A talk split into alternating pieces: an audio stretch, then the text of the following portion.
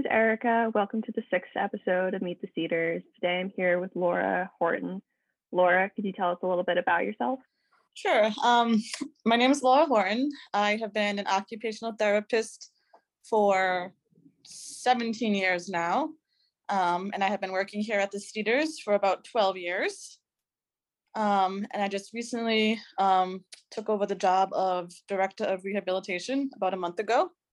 17 years is a really long time. Can you take us back through your career a little bit? Maybe where you went to school, why you wanted to get into uh, occupational therapy, um, and just if you knew, if you kind of always knew you wanted to go into this career field.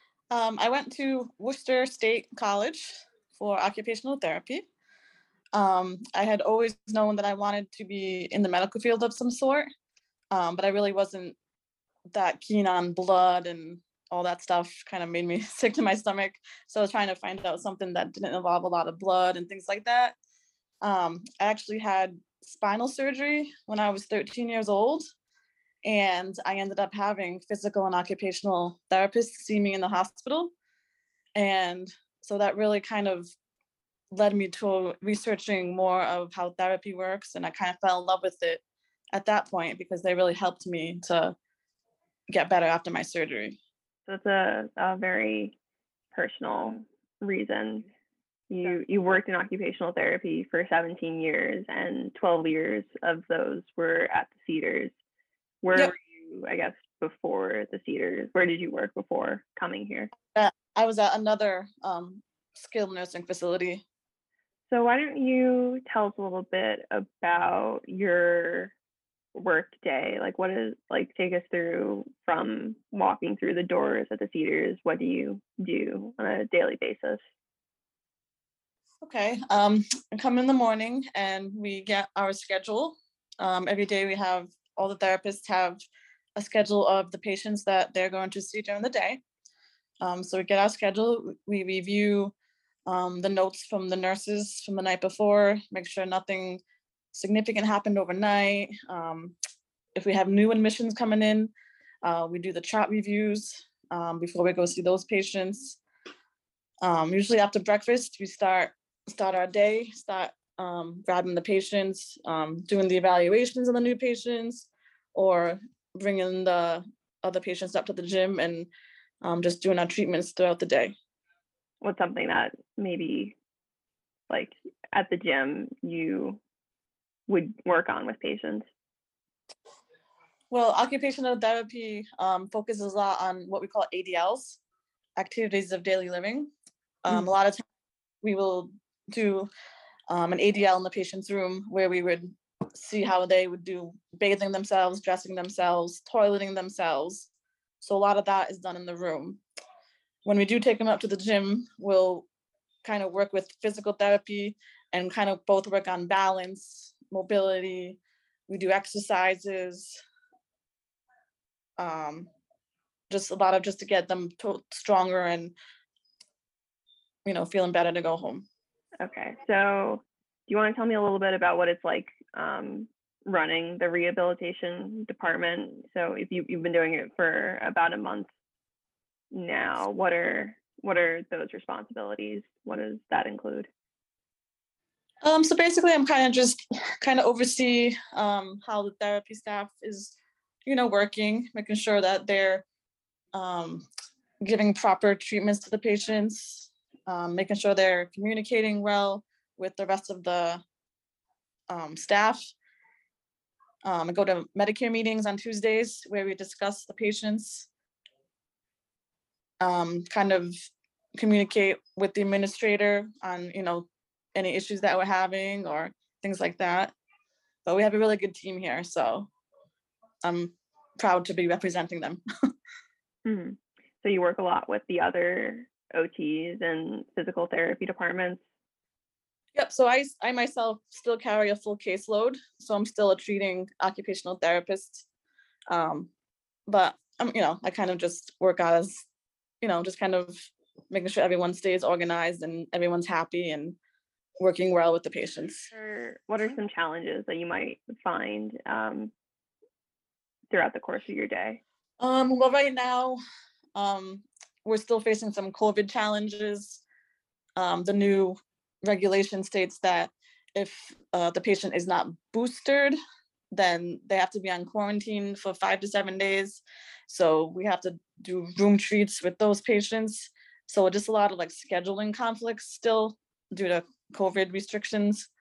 That's probably the most challenging. Um, sometimes we get some challenging patients where they require, you know, more than one therapist to help out. So you have to coordinate with the other discipline to kind of get a good treatment in for safety. But so it's just kind of, you know, just making sure everyone's safe and kind of time management if you have to do a room treat with somebody.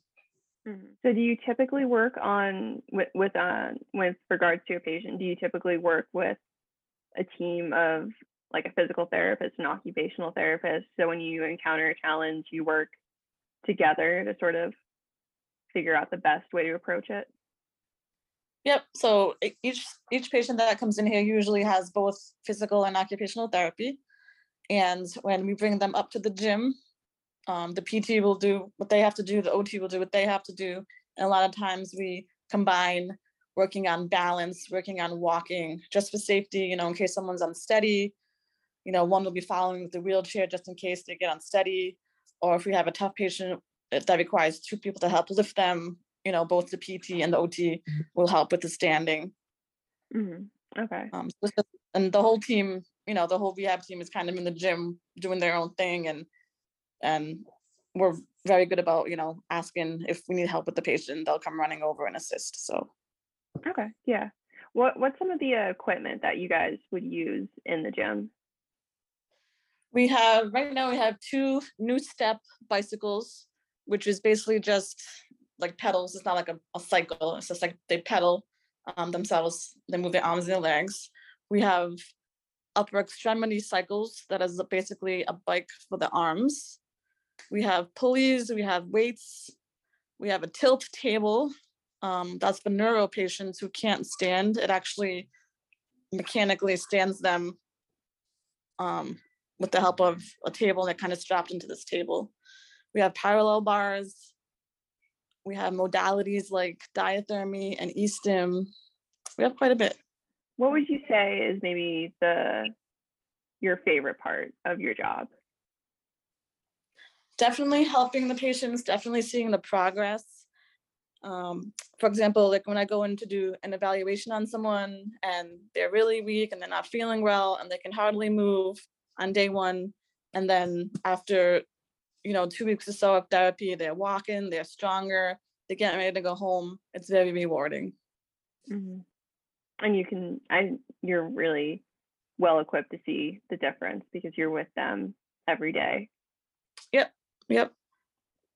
And working at here at the Cedars, um, everyone is very good at, you know, communicating with each other. The nurses get get the patients their pain meds before therapy. The CNAs help get them ready before therapy.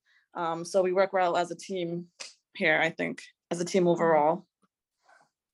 Yeah, it's always a a team effort. what would you say when you're watching the way a patient is sort of recovering? What are sort of like things you keep track of, like either good or bad signs that someone's getting better or signs that maybe you need to sort of change or pivot what you guys are doing?